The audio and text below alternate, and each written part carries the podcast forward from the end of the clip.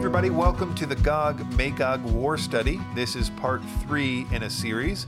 This will be released as an audio podcast as well as a video. You can go to the website BibleProphecyTalk.com to find out more about how to subscribe to the podcast or to get the embed for this video.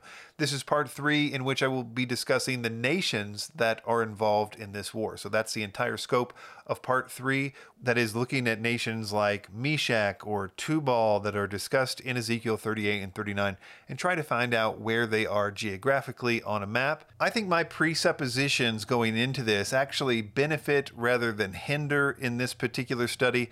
So, what I mean by that is, as we've seen in the first few episodes here, I lean towards the idea that the Gog Magog War has its greatest and most full fulfillment at the end of the millennium in Revelation 27 through uh, 10. And so, because of that, it really doesn't matter to me where these nations are located because if it happens after the millennium, after a thousand years of peace, I assume the world will be quite different then anyway. There's no real reason I should have any, you know, rooting for one geographical area over another. And I think a lot of people do come to these chapters, whether they think it's uh, Russia or Turkey, that they have other parts of their theory that really ride on the geographical areas. Like most of what they teach depends on it. So, because I don't have that problem, at least in this particular case, I think it allows me and other people that believe like I do to follow the evidence, at least with regard to the location of these nations.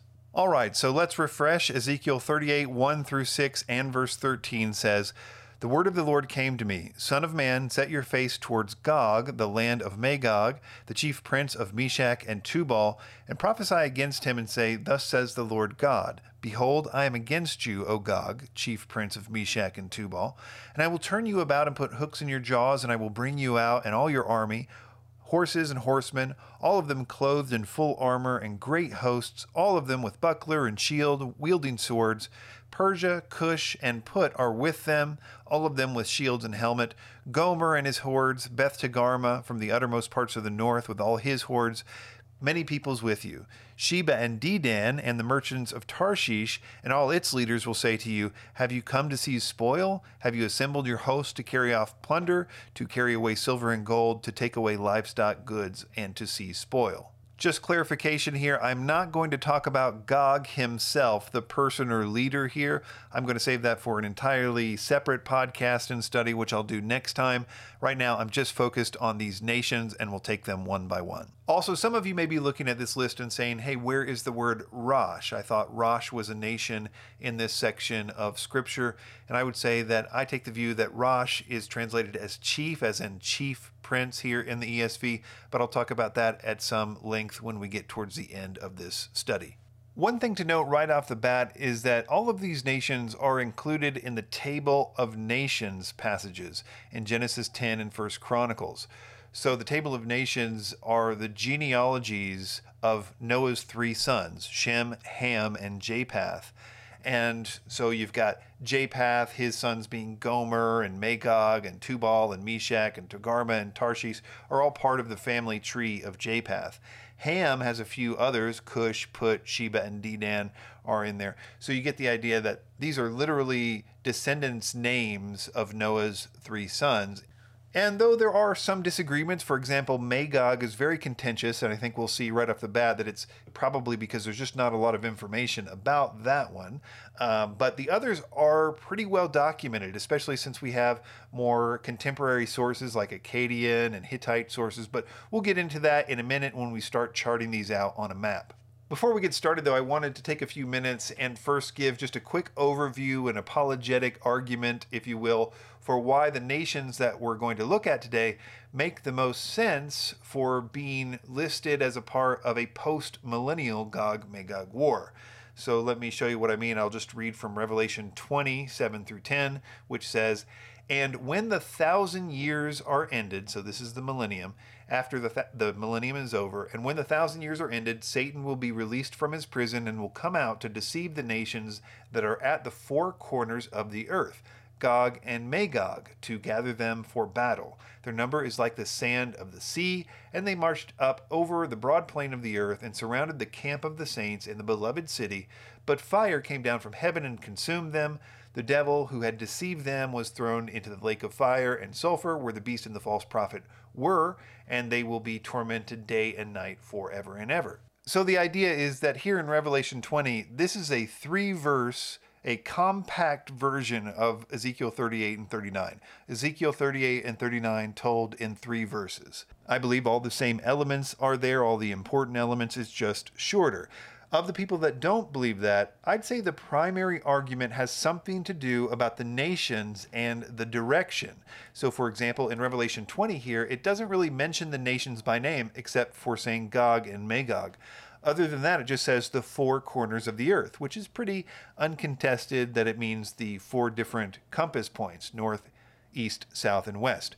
And they'll say, well, in Revelation 20, they come from four corners of the earth, but in Ezekiel 38 and 39, it's primarily from the north, is one way they'll say it, or mostly from the north. Or they'll say, not from the west. And in this case, they admit that the north is represented certainly, and maybe even the east, and maybe even the south, but not the west. So I've heard that too. But basically, the different variations come to the same thing, which is they can't be the same because the directions of the attack in Ezekiel are different than the four corners of the earth, as stated in Revelation 20. But as popular as that argument is, I can't for the life of me figure out where they're coming up with it because by almost every standard out there, it is true that they are from the four corners of the earth. Now, in this particular image, I put the northern cohort, including Magog, Meshech, Tubal, Gomer, and Togarmah, just somewhere in the north. I didn't try to chart them out. They are the ones that are, a little bit contested. The, the other three, though, Push, Kut, and Persia, are basically uncontested. Persia, everybody knows, is Iran in the east, so we've already got the north and east covered. Cush, almost universally understood to be in the south in Ethiopia. So there's the south, and then in the west with Put, which is again almost universally understood to be in Libya, which is basically due west from Jerusalem.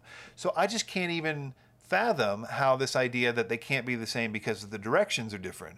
Clearly, the four corners of the compass are uh, uh, are represented. Another thing with my apologetics minute here is that these nations exist in the millennium.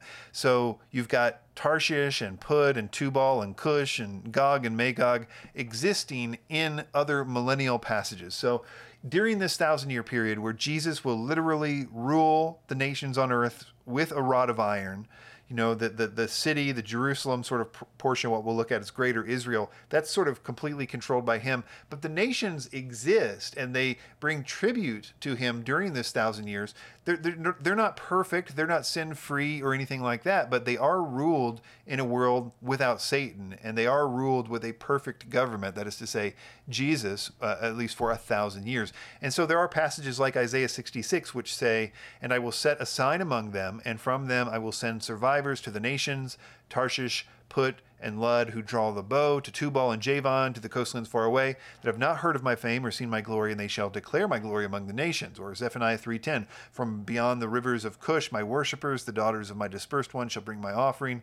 Isaiah 11, Psalm 72, Isaiah 60, um, and Revelation 20, Gog, Magog, for example, are in the millennium, and that's indisputable. So it's it's not proof by any means, but it does suggest that in Ezekiel 38 and 39, which I'm proposing is a picture of the millennium, it's not surprising at all to see these names there because we know that they exist in the millennium according to other passages in the Bible. But I think one of the best proofs for the post 1000 year Gog Magog war theory, at least as it relates to this study about the nations involved, is who is not involved and why a lot of people never seem to ask themselves why Syria or Egypt or Jordan or the Palestinians aren't involved in this war.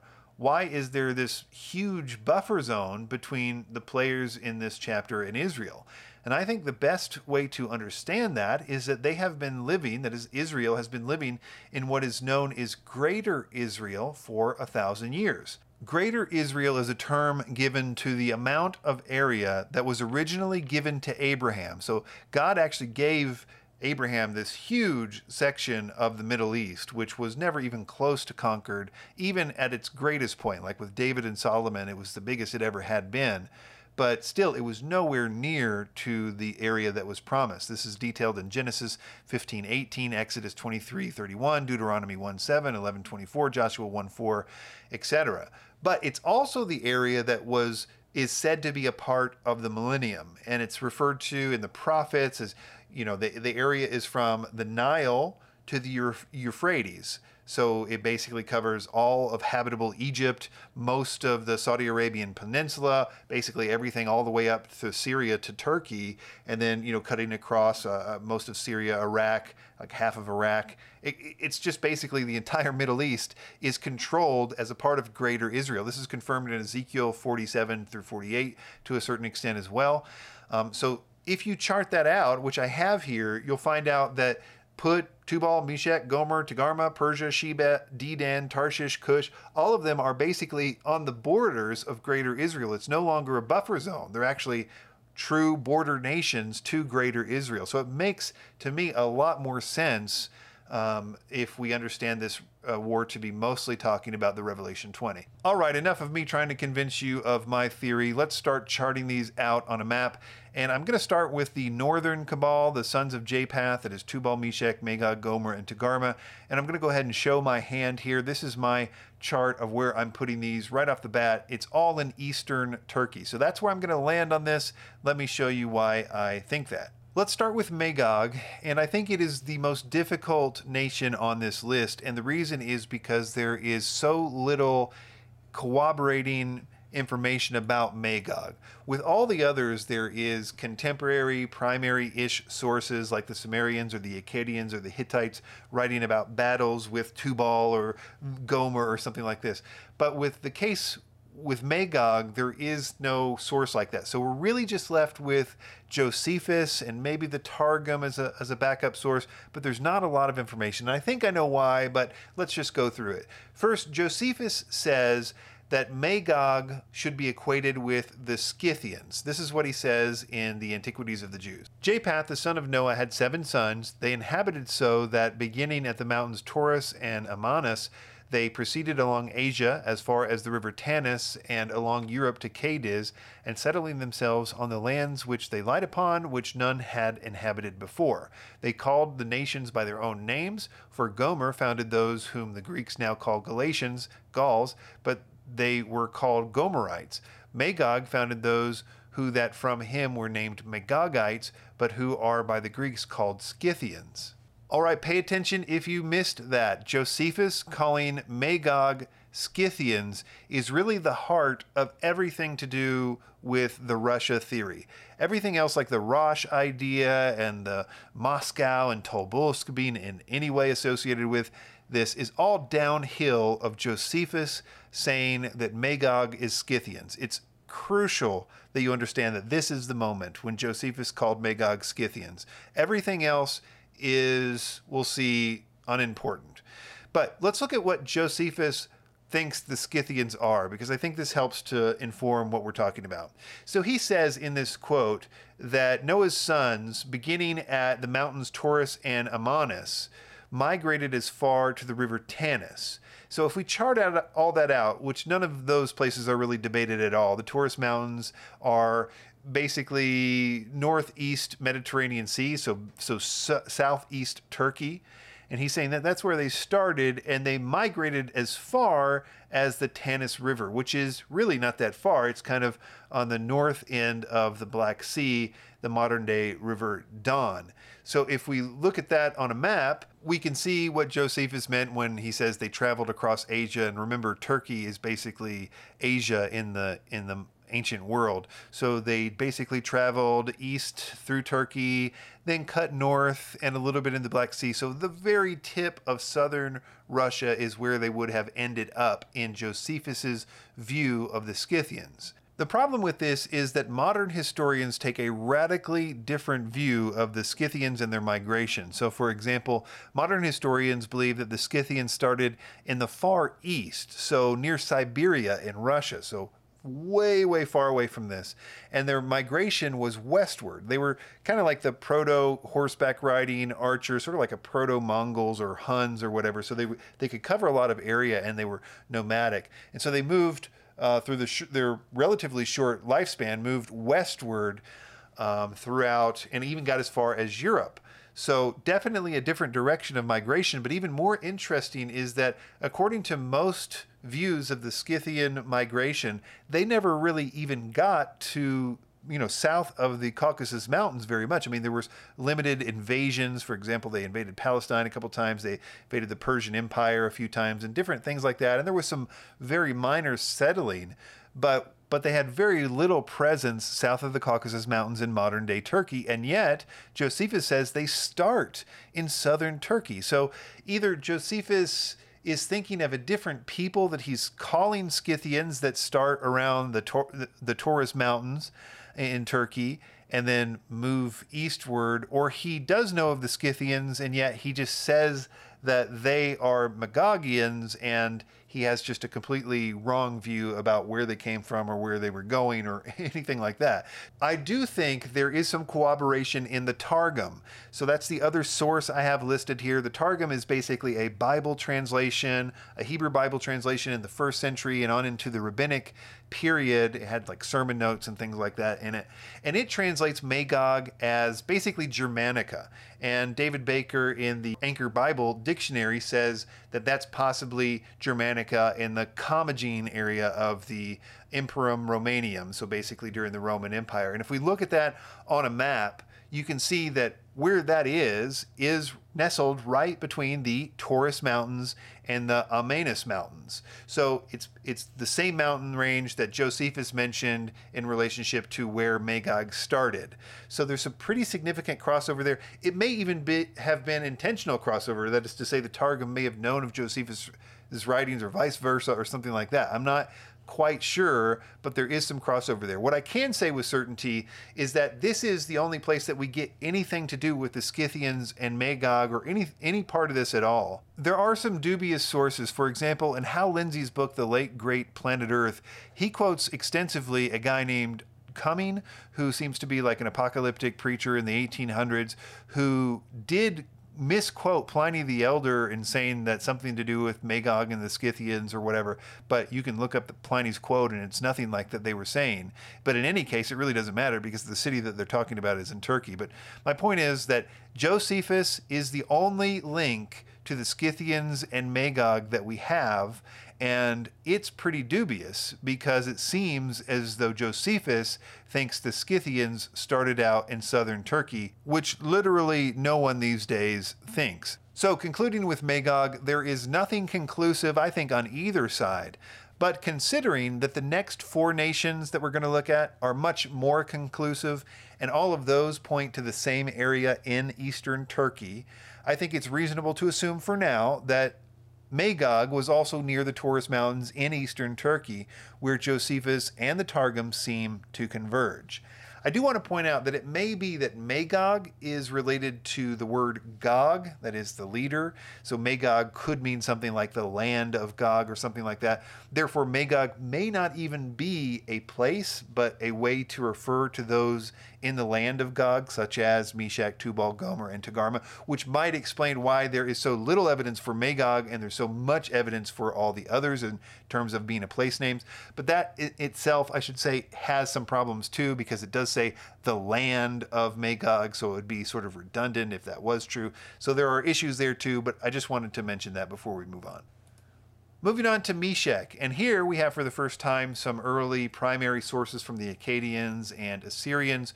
Akkadian sources from as early as Tiglath-Pileser I in 1100 BC. They mention Meshech or Mushkaya from the land of Mushku, uh, and this also mentions their capital in East Asia Minor. They included tribute such as bronze, and actually the king of Meshech was Mida, the famous Midas, whose Midas touch turned everything to gold. So that's a pretty interesting connection.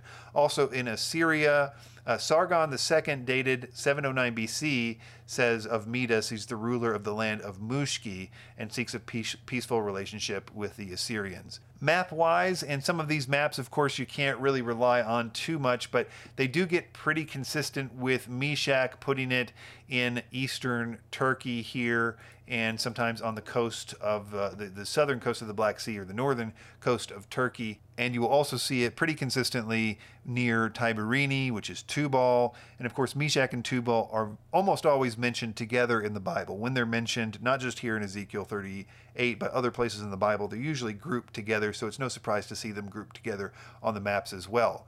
Moving on to the historians about Meshach, both Herodotus and Josephus agree that Meshach is in East Asia Minor. They had some, uh, uh, you know, mentioned it as the Moshi and the Tiberini and different things like that that we've been talking about. So pretty much universal agreement with regard to Meshach. I do say pretty much universal agreement because there are still some people that believe that Meshach equals Moscow, which is a view that is really quickly falling out of favor. And the reason is because there literally are no arguments for it other than hey, they kind of sound alike. And if you think I'm being hyperbolic, go read the original sources like the Scofield Study Bible or Hal Lindsey, in which this idea is mentioned. They don't give arguments for it, they just say that it is true, basically. And you know, I guess it does sound enough, and they've already convinced you that the Scythians are Russians, so it kind of makes sense. Here's an interesting rebuttal of the idea from Mark Hitchcock, who says While the names do sound alike, this is not a proper method of identification. Meshach and Tubal are mentioned two other times in Ezekiel. In Ezekiel 27:13, they are mentioned as trading partners with ancient Tyre. In Ezekiel 32:26, their recent defeat is recorded. It's highly unlikely that ancient Tyre, modern Lebanon, was trading with Moscow and the Siberian city of Tobolsk. The preferred identification is that Meshach and Tubal are the ancient Moshoi and Tiberini in Greek writings, or Tabal and Musku in Assyrian inscriptions. The ancient locations are in modern Turkey. With Tubal, we again have a pretty good amount of primary ish sources like the Akkadian texts, which mention Tabal and Muski. These are located in East Asia Minor.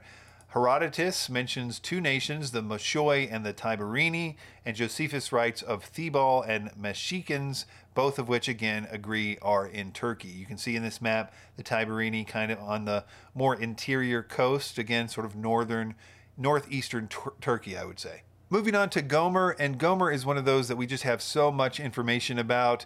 Uh, Gomer was all in the ancient world and all kinds of battles, and all in this area in Turkey near the Black Sea. Gomer became Gamir in some languages, so some people called them Gamir, which became the Gemiri, which later in another language became the Kimiri, which became the Cimmerians. The first record of Cimmerians appears in Assyrian annals in the year 714 BC. These describe how a people termed the Gemiri helped the forces of Sargon II to defeat the kingdom of Aratu. Their original homeland, called Gamir or Ushdish, seemed to have been located within the buffer state of Mane. The later geographer Ptolemy placed the Cimmerian city of Gomara in this region. The Assyrians recorded the migration of the Cimmerians as the former people's king Sargon II was killed in the battle uh, against them while driving them from Persia in 705 BC. They're also mentioned as having run ins in the historical record with King Midas, so Meshach, and then also Tubal. Josephus says of Gomer, I think we read this earlier, that, quote, Gomer founded those whom the Greeks now call Galatians, but were then called Gomerites. So Galatia is more central Turkey the Cimmerians was more, I would say, on the eastern side, maybe as far northeast as any of these groups went. So basically, due east of the Black Sea, kind of very, very northeast Turkey, or maybe even southern Georgia is where they would have started, but then they would have migrated uh, south more into the Turkish mainland where they would have uh, run ins with Midas, etc. Next up is another member of this northern Japathian cohort, and that is Beth Tagarma. And Beth just means house of, so really we're just looking for the place of Tagarma. And this is mentioned in Neo Assyrian texts as well as Hittite texts. Uh, in Assyrian, it was Til Garemu. In Hittite, it was Ter- Tergarma. In any case, they have a modern city of Gurun, I think is where they put that as a kind of epicenter. But it should be noted that there is a tradition, as you know, with Christian theologians like Jerome, as well as people like Josephus, that put it more west in Turkey. They say that Tagarma is regarded as the father of the Phrygians, which is kind of more west Turkey, but still firmly in Turkey. And of course, I'm sure there was a great deal of migration. By the time Josephus's day, he may have genuinely known these people to be related to Tagarma, but they may have had their uh, start further east or something like that, or vice versa. Now that we're done with that northern group, it's going to get a lot easier. And the first example is Persia, which there is, as far as I know, literally no controversy about. It is basically modern day Iran to the east of Israel. So I'm not even going to quote sources on that one. The next one, Cush, also doesn't have a lot of controversy, but I will read a little bit about it. Uh, this again is from the Yale Anchor Bible Dictionary. The north border of Cush during Egypt's early dynasties lay between the first and second cataracts of the Nile, but by the time of the Old Testament had been pushed as far south as the fourth cataract. Cush extended deep into east central Africa, but its southern borders were never sharply delineated. From the Roman period onward, the region was commonly known as Nubia and apparently comprised much of what today are the Sudan and uh, are Sudan and Ethiopia, also known as Ab- Absinthia. So you know, there it is, south of Egypt, kind of on the western border of the Red Sea. The next one, Put, is usually equated with modern Libya, although it is a little bit debated as to exactly where in those borders you should put Put. And uh, it's mentioned in the old Persian and Babylonian records and things like that. It, there's just a little bit of question as far as how much you slide it one way or the other, but generally speaking, universally agreed to be in or around Libya. Moving on to Sheba and Dedan, and I put these in orange in my map, and that's because they are not explicitly said to attack or try to attack Israel in this narrative. They're asking questions Are you going to attack? And same thing with the merchants of Tarshish. So I'm not entirely sure they're even a part of this. They may just be bystanders, essentially aghast at the idea of attacking Israel. In terms of their geographical location, Sheba seems to be associated with the southwest corner of the Arabian Peninsula. This area is known in native sources as Saba, S A B A, and they have had an advanced culture, an advanced culture from the early first century BC and perhaps even earlier. Dedan is also pretty well known, even down to the ruins of it. There's ruins in Saudi Arabia called KHU are a Kurayaba, just to the north of the modern village of Al Ula in the Hijaz. And it gives some coordinates here. Uh, and the point I'm trying to make here is that we pretty much know exactly where Dedan is and pretty much where Sheba is as well. The last one before we get to Rosh, anyway, is the merchants of Tarshish. And this is a little bit of a rabbit trail when you start to read through it, and I'm not sure how important it is because it does just mention the merchants of Tarshish. So they're not, it's not the nation itself. Now, Tarshish, a lot of people have uh, assumed it was in Spain, and then there is a whole group of people that think it's actually North Africa and Carthage, and then there's some people that think maybe there's a reason to associate both Carthage and Spain, and maybe even some of the Greek Isles. Maybe they are Phoenician derivative people that were ship faring and therefore had lots of ports that they called home. I don't know what the reason for the confusion with Tarshish is. I'm sure I could figure it out, but I just didn't determine that it was particularly important. Number one, because it was just the merchants, and number two, um, they weren't even attackers in this, just bystanders. All right, if you've been waiting patiently for me to get to Rosh, I applaud you for waiting this long. And Rosh, I didn't mention it as a nation because I don't think it is a nation. I know in some Bible translations they translate it that way as if Rosh is just another city like Magog or Meshach or Tubal, but the vast majority of Bible translations do not translate it Rosh, but rather translate it as the word chief mostly. So, for example, in the ESV in Ezekiel 38 2, it says, Son of man, set your face toward Gog, the land of Magog, the chief prince of Meshach and Tubal, and prophesy against him. So here the idea is that that Gog from the land of Magog is the chief prince of Meshach, Tubal, and that's because the word Rosh in Hebrew is translated as chief or first or leader. Literally, I think it means head. And so it's used in the term Rosh Hashanah, which is a celebration to celebrate the first of the year. I think it literally there means the head of the year. So Rosh Hashanah means the head of the year. And so it's translated as chief here, the chief prince of Meshach and Tubal, whereas the New King James translates it literally as the word Rosh, as if it is a place name. So, Son of Man, set your face against Gog, the land of Magog, the prince of Rosh, Meshach, and Tubal, and prophesy against him. So are we dealing with the chief prince or just a prince of Rosh? And Meshach and Tubal. And I think this will be more important when we get to who Gog is later on. I think this has some utility there. But for now, I think it's a little bit over my head in one sense. I've read the arguments in Hebrew and basically came to the conclusion that both are possible. But when you look at the ways that the translators have landed on this, as they say, the vast majority have elected to say that it is chief and not Rosh. And I would also say, looking at this list, and I just basically took this from Bible Hub, which is the one that gives you a bunch of different versions. So I didn't go cherry picking these these versions or anything. Uh, but it does seem that the newer versions, anything in the last 20 years, has have all elected to translate it chief as opposed to Rosh. Ralph Alexander makes a pretty strong case for the Hebrew, that is to say that the correct translation is chief and not Rosh. I have it on the screen here, but I'm not going to read it. J. Paul Tanner makes a strong case that it Rosh can't be a meeting with Russia, and his main defense, besides the Hebrew, is that there is no biblical place named Rosh.